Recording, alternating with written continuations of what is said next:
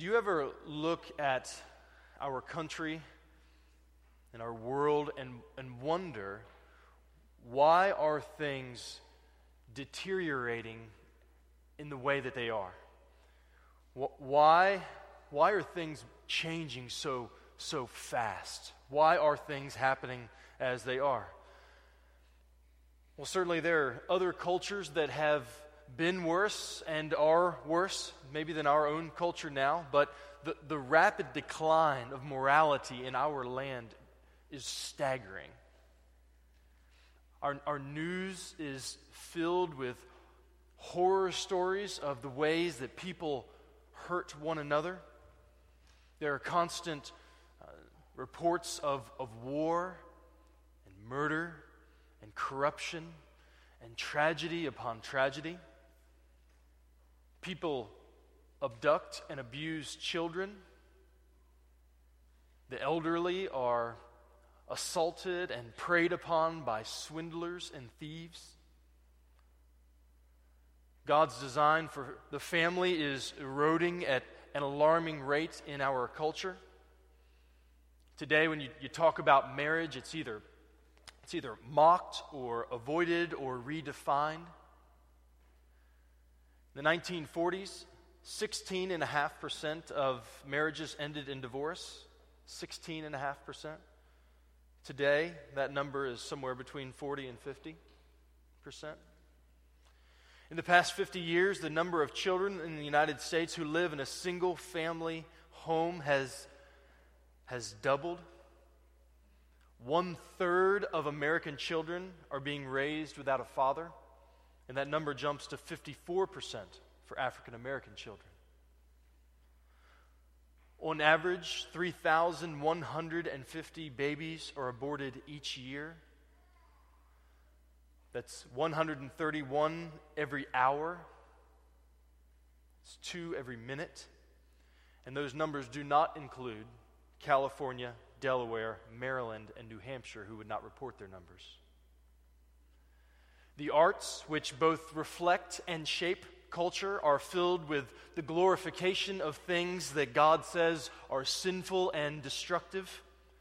It's nearly impossible to, to turn on the, the television without seeing a sitcom or a commercial that, that normalizes and, and glorifies fornication and adultery and homosexuality. Our culture is truly wasting away. But why? Is it, is it our economic instability?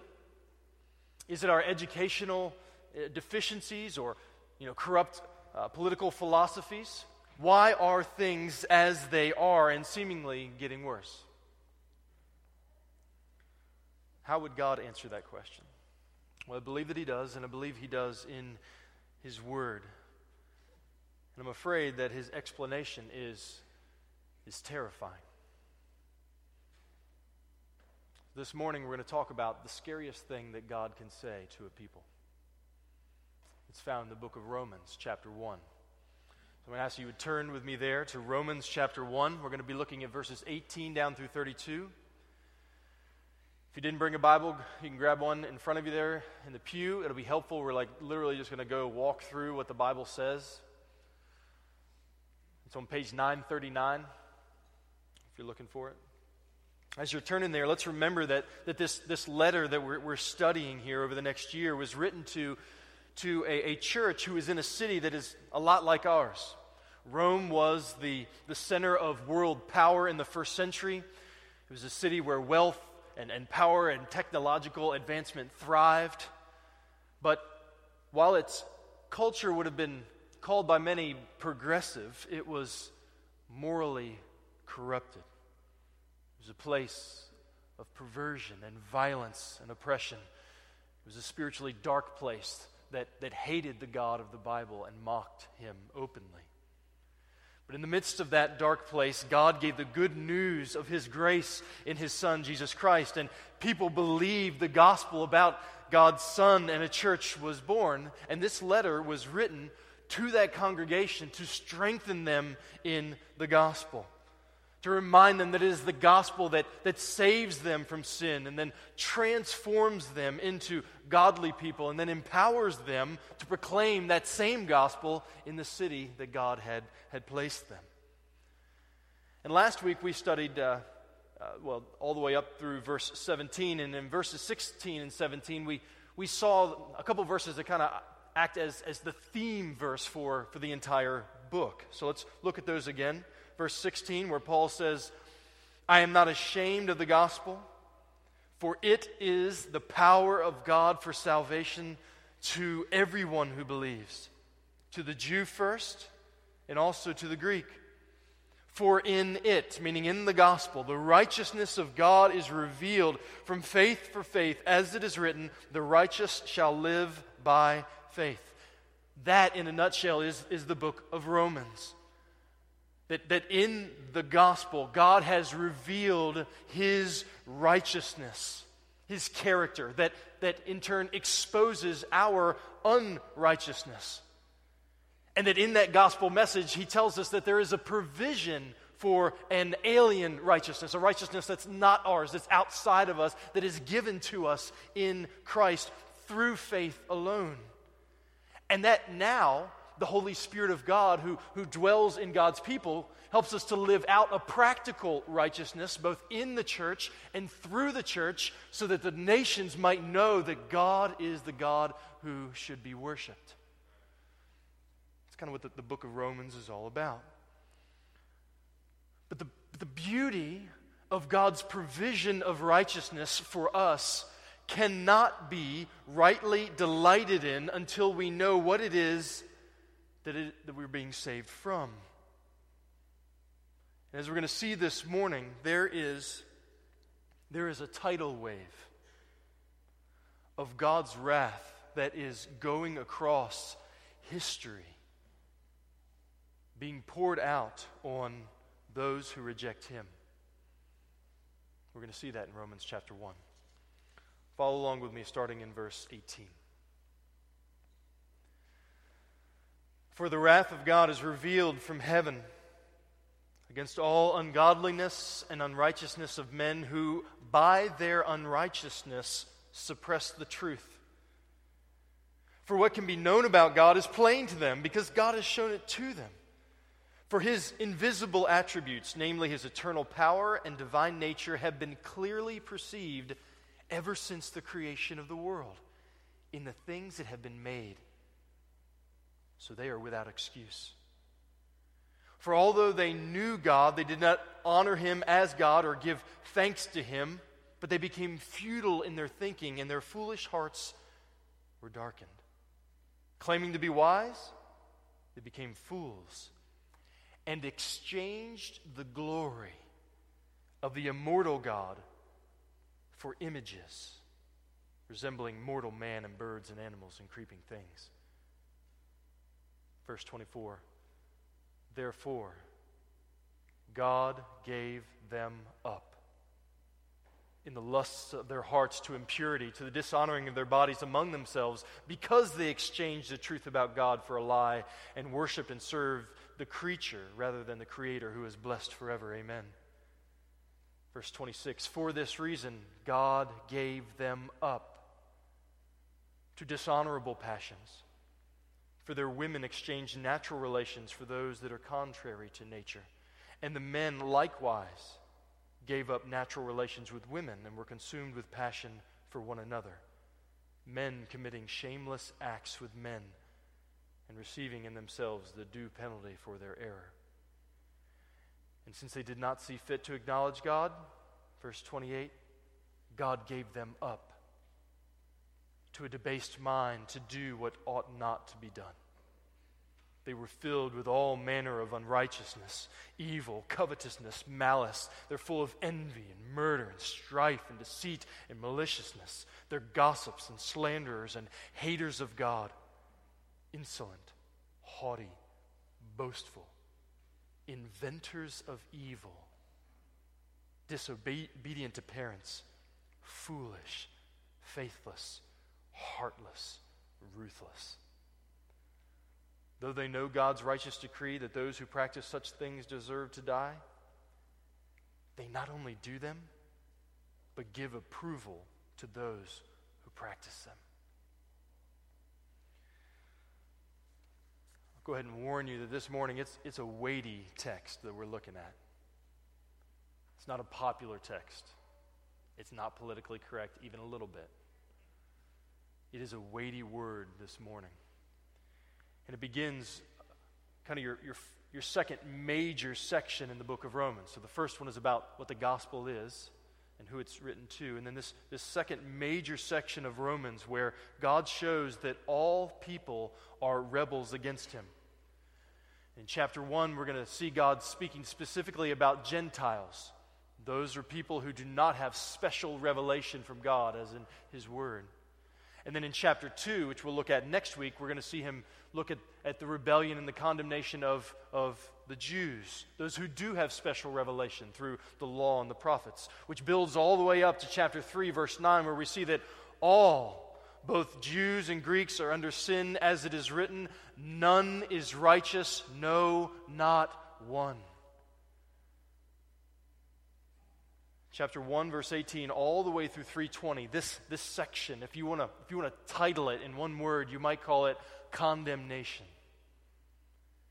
It is god's explanation of the condemnation of rebels against him. And as, as we hear this sermon and next week's sermon and seek to apply it to our own context we, we need to keep need to keep in mind that that our culture is is kind of a mixed bag between chapter 1 and chapter 2. Because we have both general and special revelation, though, though less people, I would say, pay attention to the special revelation in our day in the scriptures and, and, and God and Christ Himself. Um, so we're, we're kind of a mixed bag. So I was saying to Shai that, that the chapter 1 this morning is one that if I had to pick a sermon for the Northeast, that it would be chapter 1. It's more feels more, more godless in one sense. Whereas chapter 2 for next week, if I'm going to preach one, I'm going to do that in the Bible Belt, where everybody thinks they know God. Okay, so, but, but there's a mixed bag, and we're right on the Mason Dixon line, so both are good for us, all right? Now, another thing to keep in mind, just, just for the way my language will go this morning, when I say we and us, there's going to be times that I'm going to be speaking about our culture as a whole. And then whenever I'm speaking specifically about the church, those who are called out from God's wrath, I'll make that clear and say I'm speaking about the church, just so we're not confused as to, as to who I'm, I'm speaking to and about. Okay? Now, as we turn to our text, we are going to see that the overarching message of this chapter is that the Gentiles of the world are condemned before God in their unrighteousness. And in this condemnation, God says one of the scariest things that He can say to a people or to a nation. He tells us that if you want life without me, you can have it. Go ahead, thy will be done. And that is, as we will see, the scariest thing that God can say to a people. Let's start with the theme verse for this section, verse 18. The wrath of God is revealed from heaven against all ungodliness and unrighteousness of men who, by their unrighteousness, suppress the truth. That first word is really important there, the word for. So if you have an NIV, it, it, it assumes it. Um, many other translations will, will make it explicit. I think it's an important word there, for. It, it shows a connection in verse 18 to what came before it in 16 and 17 that describes the good news of the gospel. And the connection is important because God's wrath against sinners, chapters 1 through 3, is it serves as the black velvet on which the diamond of the gospel lays. And that it's when we understand the condemnation and the context in which we live that then good news is really good news because we see what it is that God is saving us from and delivering us, us out of. He mentions here God's wrath God's wrath is it's the expression of his, his personal, just anger against sin. That because God is good and holy, he does not wink at sin. He doesn't just give you a attaboy and, hey, don't worry, we'll get her better next time and, you know, have some self esteem and everything's okay. And, like, that's, that's not what God says at all. Because God is good and because God is holy, He is a God of wrath. God hates sin, He hates it. And He pours out His wrath on sinners. Now, usually when we think about God's wrath, we think of it in, in the final, ultimate sense, kind of that, that future day of wrath and judgment, which is true. Because there, there is a day of wrath that is, is coming when God will fully and finally and once and for all deal with evil in the most horrific way imaginable. There will be a lake of fire that will burn forever and forever, and that day is coming where God will execute his judgment on the devil and the demons and all those who have chosen to forsake Christ and follow after their way of rebellion. Romans 2 5, which we'll read next week, you can look at it there, actually speaks of this. It says, Because of your hard and impenitent heart, you are storing up wrath for yourself on the day of wrath when God's judgment will be revealed You get that picture that our rebellions against God, if not covered by the blood of Christ, what is happening there, not forgotten. God's not just a good old boy who says, hey, don't worry about it, but rather they are storing up. Revelation chapter 20 speaks about books being opened. And in those books are all the accounts of the wrath that is being stored up because of our rebellions. And there is a day coming, fully and finally, when God will judge the world. And none will escape unless they are in Christ. But that day of wrath is not the wrath that God's speaking about here in our text. In verse 118. In this verse, God says that there's an expression of his wrath that is currently being revealed from heaven. There's a form of judgment that's coming upon peoples and cultures even today. God says his wrath is revealed, and that's in the present tense. It's an ongoing form of judgment. Just as rain falls from heaven continually, well, so God's wrath is falling continually. It's being revealed, it's being poured out, it's being constantly displayed. Now, why would a good, loving God do that? Well, because he's good. God God judges sin because he's good and because we are not. Verse 18 tells us that because of people's ungodliness and unrighteousness, who by their unrighteousness suppress the truth, so ungodliness is a it's a disposition of our lives that is unlike God. That God is good, He is perfect, He is holy. It's a disposition of our lives that is, that is against Him and that rejects Him that doesn't love him, that doesn't worship him, that doesn't obey him, that there's an ungodly disposition of our lives where we're not seeking to honor him.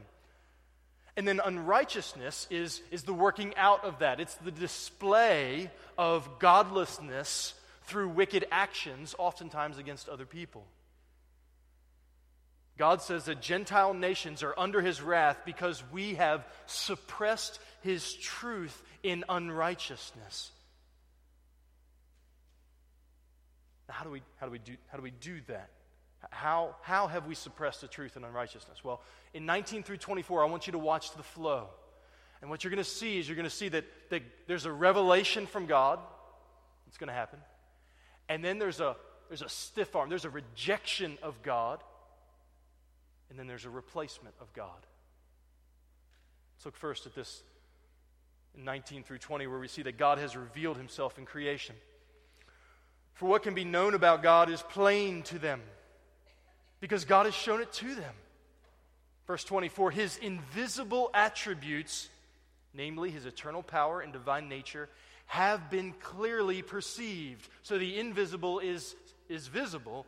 Where? Ever since the creation of the world in the things that have been made, so they are without excuse.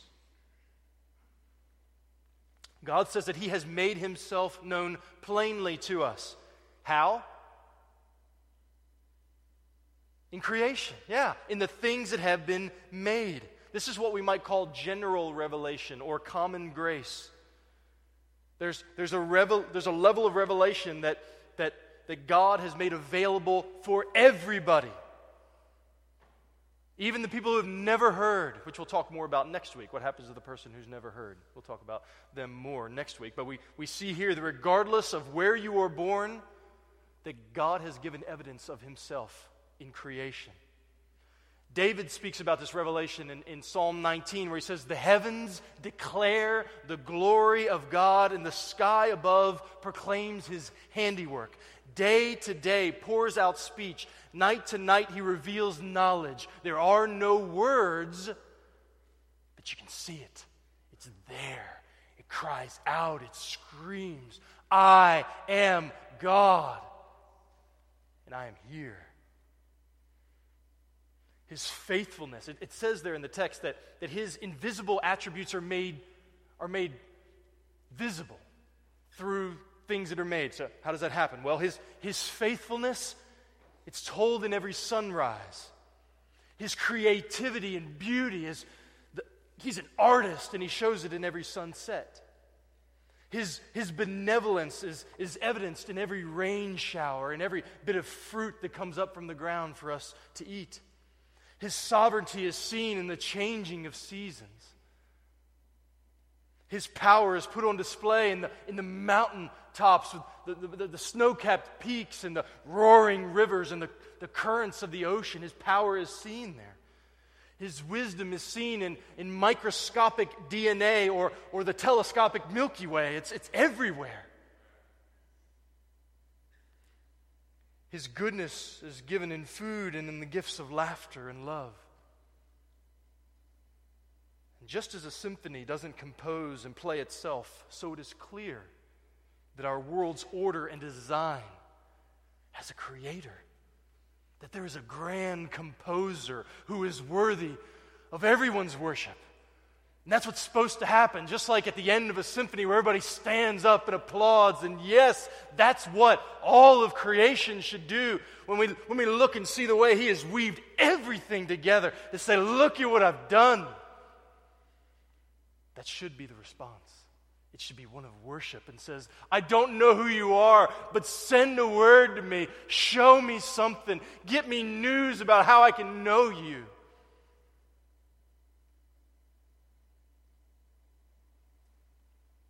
God says He has made His presence known, and there's no excuse in not recognizing that we have a Creator to whom we should honor and give thanks. And it's important to recognize that this, this general revelation isn't enough to save someone, to teach them about Christ, but it is enough to awaken them to the reality that they have a Maker to whom they should owe their lives. And it's also enough to condemn them when they do not respond in such a way. And instead of responding rightly to the revelation of God, our culture and many other cultures have rejected him. So God has revealed himself, but we have foolishly rejected him. Verse 21. For although they knew God, they did not honor him as God or give thanks to him, but they became futile in their thinking, and their foolish hearts were darkened. God says they knew me. And I know they knew me because I made myself known to them. I mean, it's everywhere. They can't, they can't miss it. And did you, did you notice the two things that headline their rejection? There's two glaring absences of their lives. They did not honor him as God or give thanks to him the two most basic responses of the creation to its creator should be reverence and thankfulness. Because James 1:17 says that every good and perfect gift comes down from the father of lights in whom there's no variation or shifting shadow. And what we should do is respond with worship but what we do do is respond with rejection. They don't honor him their affections were not set on pleasing him or being pleased in him. Do not give him glory for their achievements, let alone their existence. Got no shout outs when they won awards or acknowledgments for his worthiness to receive glory for the countless measures of mercy they've received. And neither do they thank Him. David said just a moment ago in his prayer that self worship is accompanied by thanklessness and a critical spirit and a grumbling heart. That is our world. That is, that would be us apart from God. They slurp down drinks and scarf down food and suck in air day after day, year after year, but do it thanklessly, presuming upon the mercy that keeps on coming. And rather than realizing that everything that we have is a gracious gift from God, make light of Him, make much of ourselves. Remember, I did this in college. It's my freshman year. One of the guys from our dorm, we, we, went out, we went out to eat somewhere, and his name was Chang, and he, uh, he's, right before he ate, he bowed his head and, and prayed. And I incited mocking against him. And everybody else at the table kind of joined in. I was, I was blind. He was thanking his maker for the food that we were all partaking of, but I was, I was blind. Thankless. And the reason this happens, as we saw in verse 18, is that by unrighteousness they suppress the truth. To suppress the truth means to, to push away something or to restrain someone or something. So, do you remember in, in the book of Acts when Stephen, right before he is stoned to death, he's, he's preaching before all of the religious leaders, talking about how Jesus fulfills all of the Old Testament and they killed him just like they killed all of the rest of the prophets. And you remember what the response was to Stephen? Verse 57 58. They cried out with a loud voice and they stopped their ears and rushed together at him. And they cast him out of the city and they stoned him. We don't want to hear about God. Shut your mouth. Don't say his name. We don't want to hear about Jesus. We don't hear about the gospel. We don't want it in our schools. We don't want it in our workplaces. We don't want it in our neighborhoods. You're going to get kicked out of PTA. You can't even. No, don't say his name. We don't want to hear it. Suppressing the truth. A couple weeks ago, I was watching a panel on CNN that was discussing whether or not it should be mandated for female patients to see a sonogram before they have an abortion.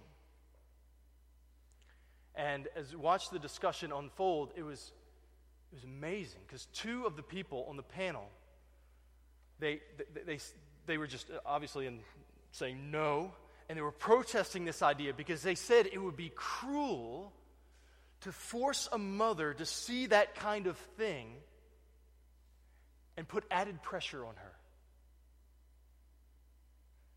So, in other words, we don't want to see truth. We don't want to see a heartbeat before we stop making it beat. We don't want to see murder. We don't want to see that there's blood on our hands. We want it to be nice and clean, a nice little procedure.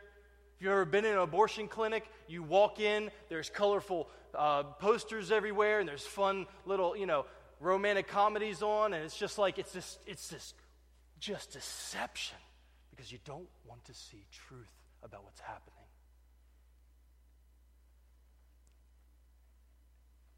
And this is from a, man who, before I was a Christian, had an abortion. So I, I, don't say that as someone who, who just looks down my nose at people.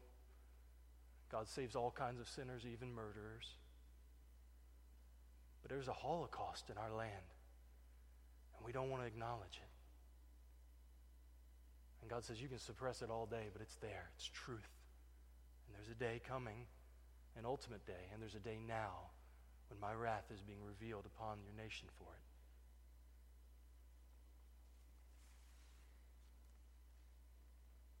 The Lord says, when a people reject him and suppress his truth, they become futile in their thinking, and their foolish hearts were darkened. Our culture says it's progressive to move past God and it's enlightenment to reject His revelation. But God says, when you shut off the light of my revelation, all you get is darkness. That's all you get. When you push away the evidences of his existence, our minds become useless or futile because they can no longer discern reality. One of the great gifts of common grace is to be able to, to see things rightly. But in God's wrath, he's removed that from these Gentiles. This foolishness and darkness is clearly seen in what happens after we reject God's revelation.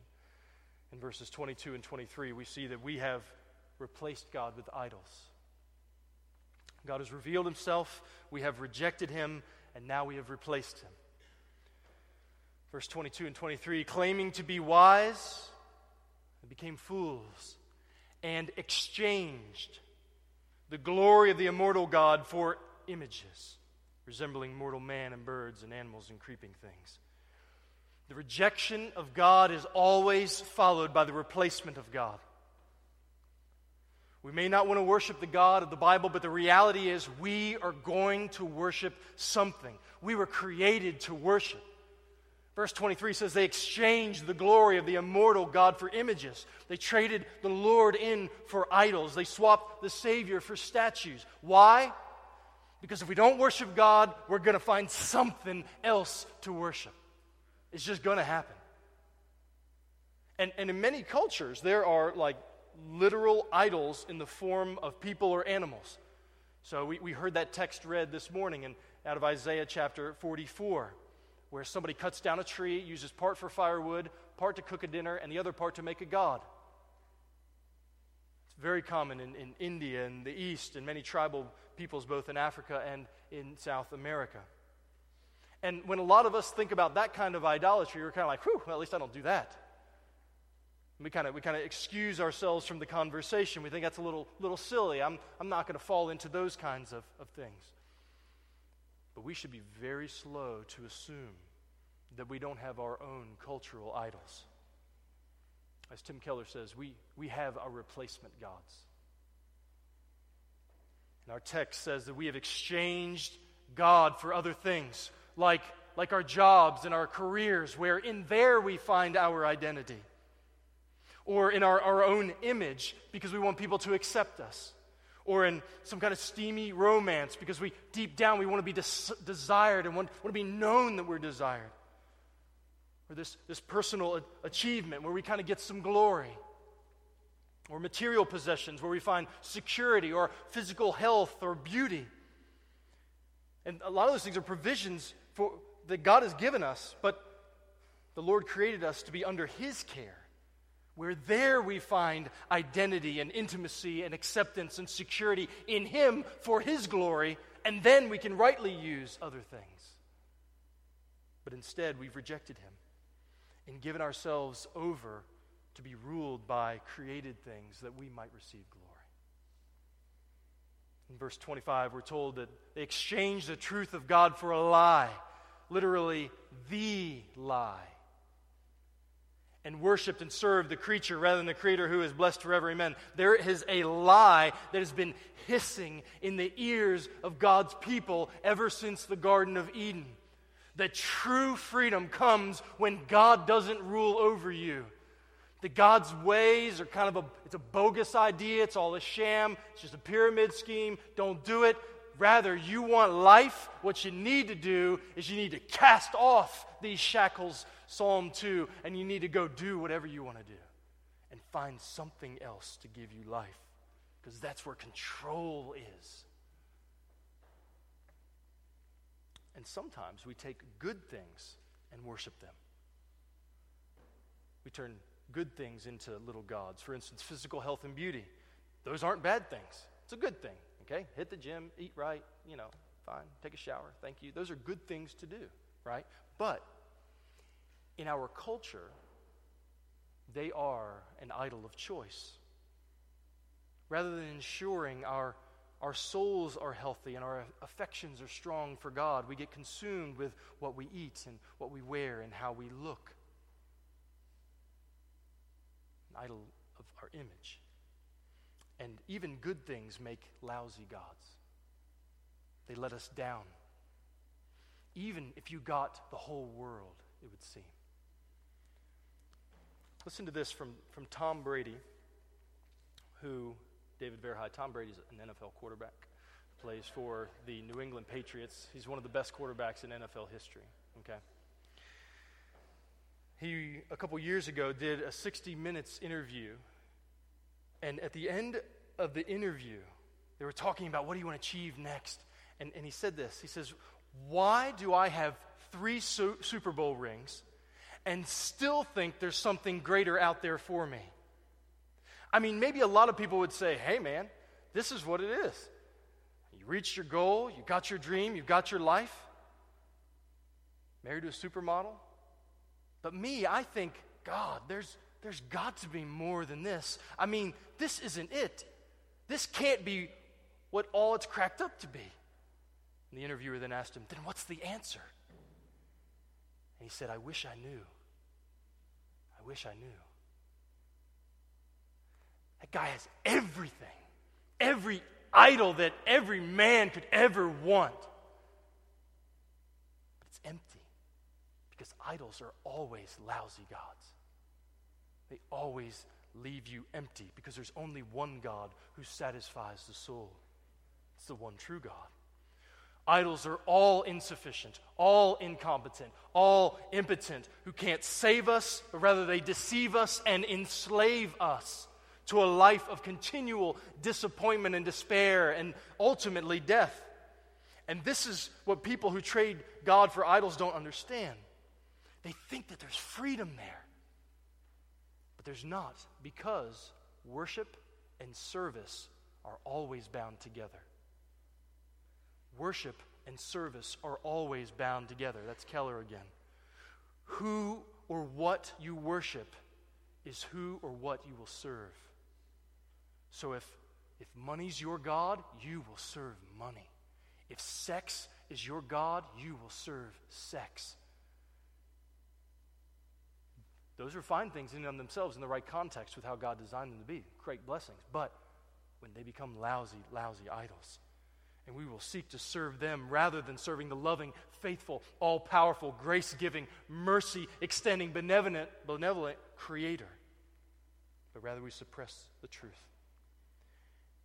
And this is where we hear God say the scariest thing that He can say to a people that when they suppress his truth in their unrighteousness and reject his revelation and exchange his immortal glory for idols, when they harden their hearts, there comes a time when God says, Thy will be done. I'm going to remove my protecting hand and I'm going to give you what you want. You don't want me? Fine. I'm going to take a I'm going to step back and I'm going to let you have what you want. Verse 23 or 24 through 32, we see the reprobation from God. The reprobation from God. Verse 24. Therefore, God gave them up in the lusts of their hearts to impurity, to, to dishonoring of their bodies among themselves. Verse 26 For this reason, God gave them up to dishonorable passions. Verse 28 And since they did not fit to acknowledge God, God gave them up to a debased mind to do what ought not to be done. God says the scariest thing that He can say to anybody You want idols? Have your idols. You want to use your body for perverse things? Indulge your perversions. You want to fulfill your passions against my design? Go ahead. You want to believe lies? Believe lies. Thy will be done. You see, one of the things that, that we don't understand very often is that the, the only thing that keeps us, any of us, from being as bad as we could be is God's preserving, restraining grace. That's the only reason that you're not as bad as you, as you could be. And if, if for a second you think, well, actually, no, I'm, I'm a pretty good person, that, just hear this, please, that is pride that hinders you from understanding grace.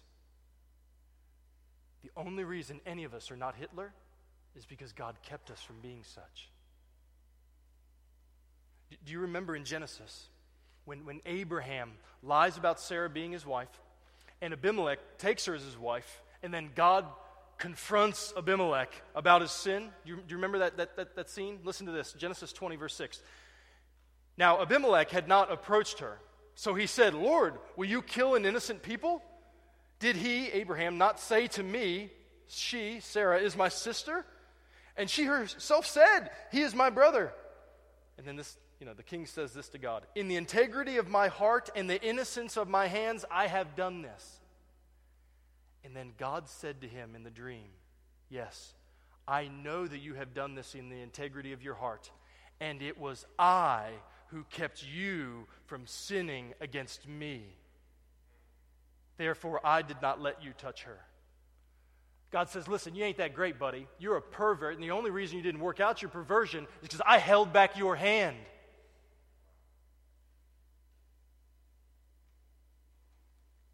God's restraining grace guarded him. But there does come a time, however, when a person a people persist in hardening their hearts against God in such a way where He says, Fine, thy will be done. And He gives over to sin and the enslaving sorrows that follow. And that's what we see in our text. And that is what I believe is happening in our country. God is giving the Gentile nations over to what we want.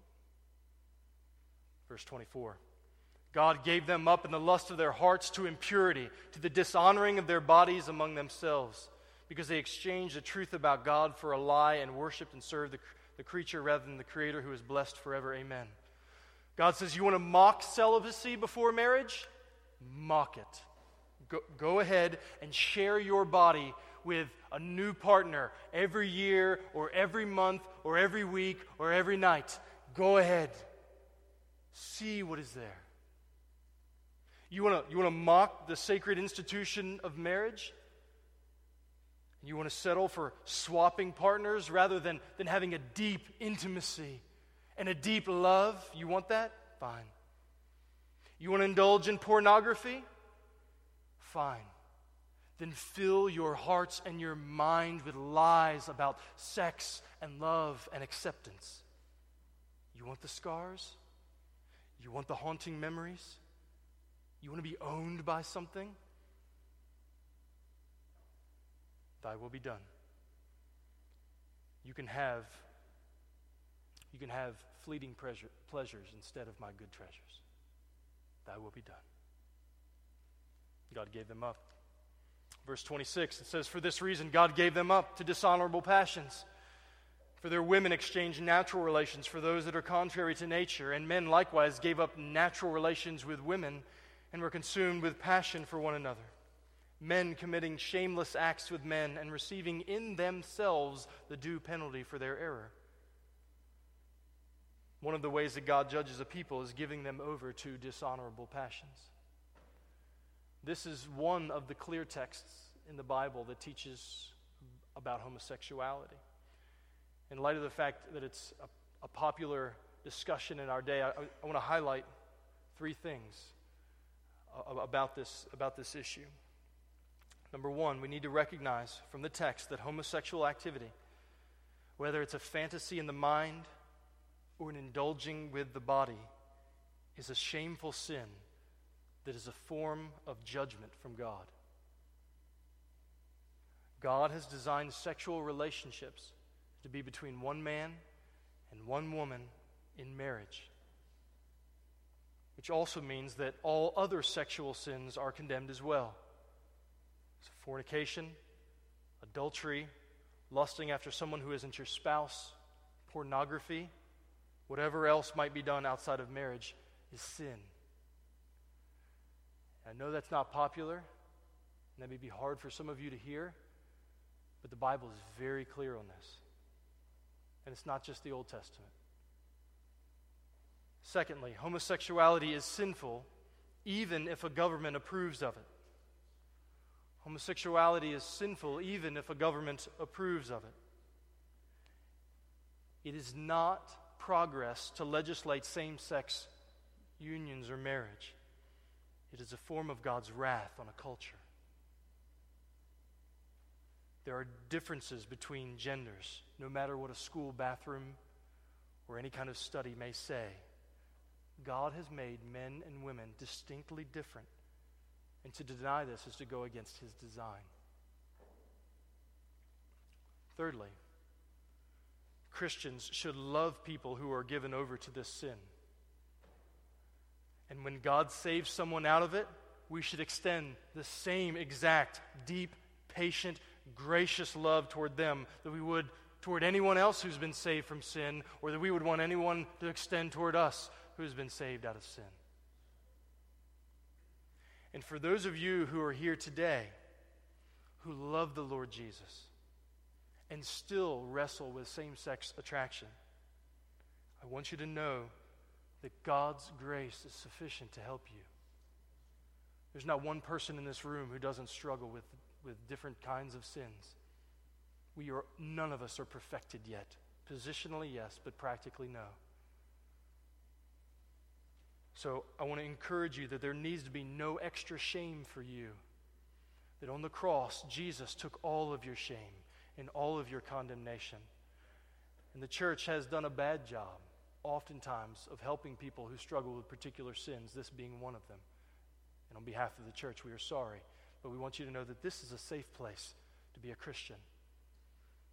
Because we are not perfect people, none of us. And all of us need His mercy. So I would encourage you not to stay in the dark, but to confide with somebody who can help you pray and fight against sin. Because anything left in the dark, the devil uses. God is a gracious God. You are loved in Christ. That being said, I do want to make clear that I think the modern infatuation with this sin and the championing of it in our culture is a terrifying sign that God is giving us over to dishonorable and deeply destructive perversion. But we must remember that homosexuality isn't simply a sex problem or an identity issue. It is false worship and it is self-love problem. Just as all kinds of sexual sin are. And this is not popular, and some would say it's hate speech. And we would say that the reason that people respond that way is because of verse 28 and following. Since they did not see fit to acknowledge God, God gave them up to a debased mind to do what ought not be done. A debased mind means that their mind is drowsy or corrupted or failing to meet the test. It's not working correctly. Now, I'm not, I'm not saying that they're not smart. There's plenty of people who reject Christianity and see things differently than we would are wicked smart. Okay, they got PhDs and all the other D's that there are. Like he's got, got tons of them. Okay, that's not what we're saying. But there's, there's a sense in which being able to perceive reality is a grace from God. And that for some, God removes that and operate in darkness. And one of the judgments of God on a hardened culture is that he gives them over to believe lies. Listen to this from 2 Thessalonians chapter 2 verse 10. For those who are perishing, they refuse to love the truth and so be saved. Therefore, God sends them a strong delusion so that they may believe what is false, in order that they may all be condemned who did not believe the truth, but had pleasure in unrighteousness. That echoes Romans 1. God says, You don't want to love truth? You want to find your pleasure in unrighteousness? Then follow your lies. I will give, the, I will give you over to them. And the results of their aff- affections for darkness and their appetites to love death, we see verse 29 they are filled with all manner of unrighteousness and evil and covetousness and malice, full of envy and murder and strife and deceit and maliciousness. They are gossips and slanderers and haters of God, insolent, haughty, boastful, inventors of evil, disobedient to parents, foolish, faithless, heartless, ruthless. Does that sound familiar? Companies spend millions of dollars on advertisements because they know that we have discontent hearts and covetous hearts. that are not satisfied with simple things that God gives us, so we will spend money. I'm not saying all spending is bad, but there is a covetousness that characterizes a discontentment with God. We have entire TV shows and magazines and websites dedicated to slander and gossip. We live in an untrustworthy land where people deceive and lie and steal from each other. You, your word is not good enough anymore. You've got to have, I mean, y'all looking for a house. You got 10,000 pages to fill out, and just because somebody's going to try and do it wrong. We live in a lying culture. We're liars, deceivers, because we love lies. God says, You love lies, you're going to live in that. Parents are portrayed as buffoons on TV, and God becomes punchlines on sitcoms and stand ups. The heart of our culture is set against God. And in verse 32, he says, Though they know God's righteous decree that those who practice such things deserve to die, they not only do them, but they give approval to those who practice them. So the conscience, the natural conscience, before it's worn down and hardened and seared, it cries out, No, there's things that are right and there's things that are wrong. And they say, Hey, listen, don't worry about it. Come along for the ride. We're progressing, we're moving onward. We don't need God, we don't need the Bible. We have ourselves. We're going to build a tower to heaven and make a name for ourselves. God is giving us over to our sin. That's what he does to Gentile nations. In C.S. Lewis's book, The Problem of Pain, he describes it this way. He says, to the lost, he says, enjoy forever the horrible freedom that they have demanded and are therefore self enslaved. Freedom from God is enslavement to death giving idols. Now, for some of us, this kind of text is really hard to hear. Like we were kind of hoping for something a little more uplifting, a little more encouraging, But we live in a culture that makes fun of everything. And it is good for us to feel the weight of truth, to see things rightly. And I pray that I've been able to help us see that a little bit. I feel like the Lord helped me this week. Because it is once that we understand the great weight of our sin and the condemnation that we deserve and that rests upon those who are outside of Christ, it's then and only then that the gospel makes sense. There's a tidal wave coming, and we need somebody to get us out of here. The, the wrath is coming down, and we need somebody to shield us. We need a Savior. We need somebody to rescue us. We need somebody to get us out of here. That's what the whole Bible's about that God is sending a Savior, that He sent a Savior.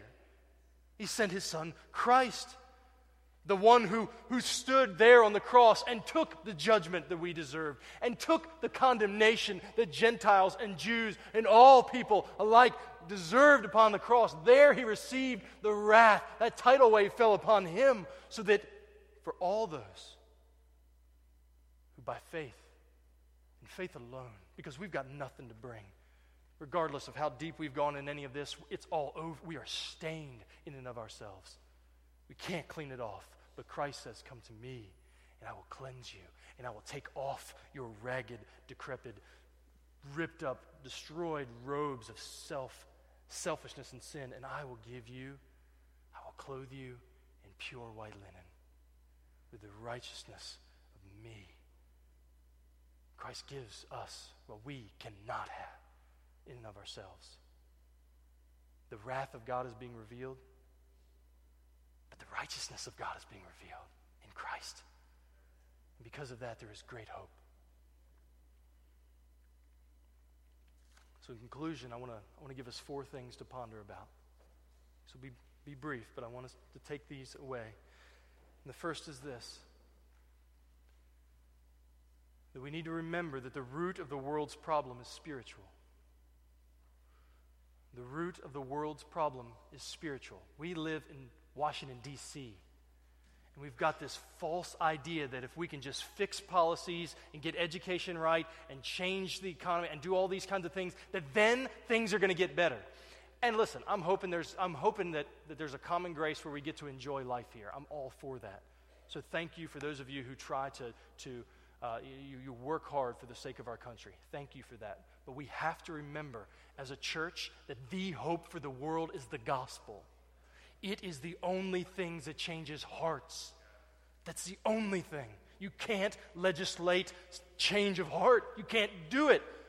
That's why Constantine's a bad idea. It's a Christian nation. No, we want, we want, that's not what we want to fight for. What we want to fight for is freedom to proclaim the gospel because that's what saves people. Let us not forget that that's the root of the problem in our world.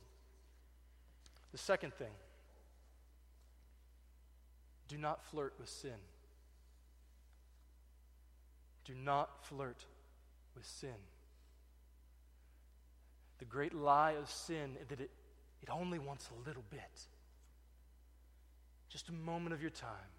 Just this once. You won't go very far. It'll just be a taste, just a touch, just one sip, just a moment at the chair. Just lay down for a second. It's fine. It's a lie. It's a lie. And some of us in this room flirt with it.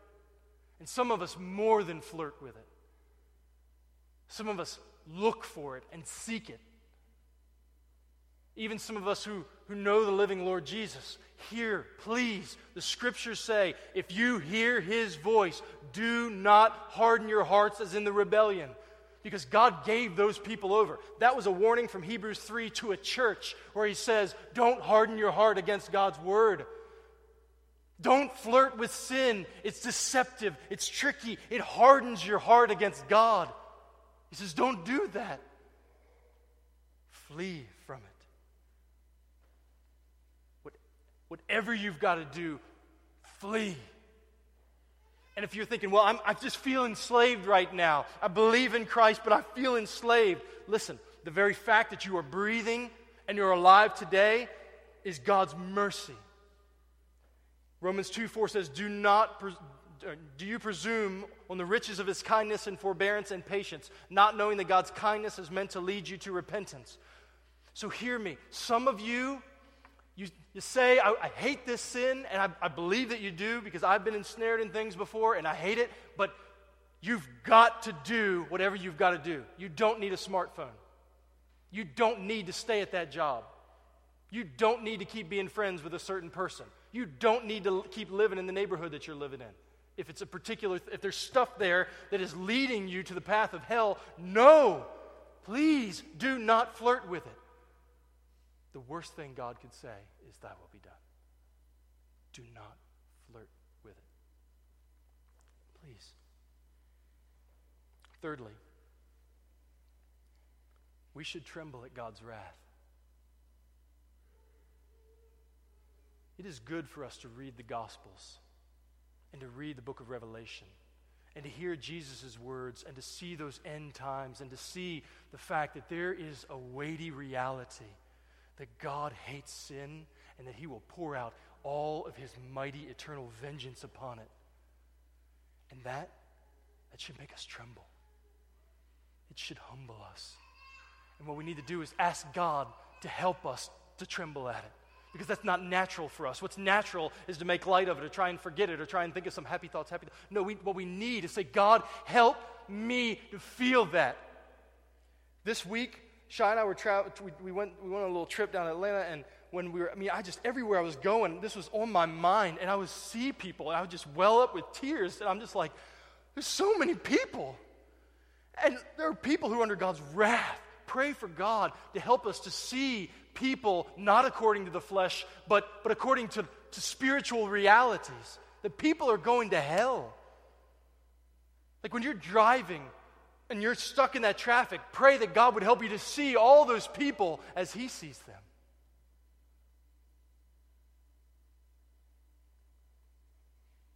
Finally, number four, marvel in God's grace. I mean, it's amazing that He would love any of us. We did nothing. We did nothing except I don't want you, say except I don't want you, and I don't want your truth, and I don't want your love, and I don't want your faithfulness, and I don't care what you've done. We've, we've done nothing but push him away. But for some reason, there are some that he's called out. If he's called you to himself, marvel in that. It's amazing. Delight in his love. It's prideful to keep your eyes on yourself and to think, oh, yeah, but I'm this or I'm that or I'm this or I'm that. Enjoy the gospel. Enjoy Christ. You are free to be loved by God in Christ. Love that. Rejoice in that. And marvel in God's grace. And may God use that as fuel for us to tell people about this good news, the only good news that will deliver from the wrath to come. Let's pray.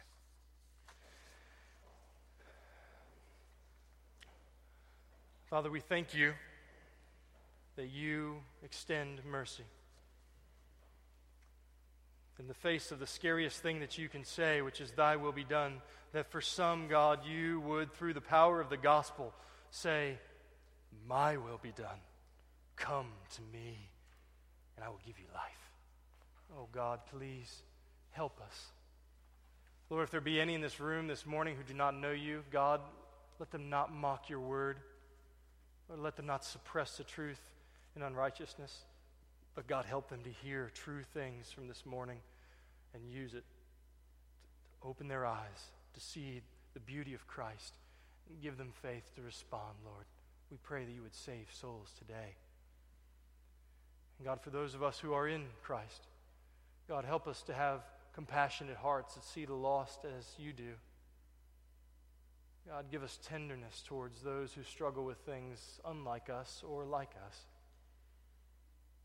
And Lord, help us to tremble at your wrath. And God, help us to marvel at your grace. Give that to us. Lord, it's not natural in us.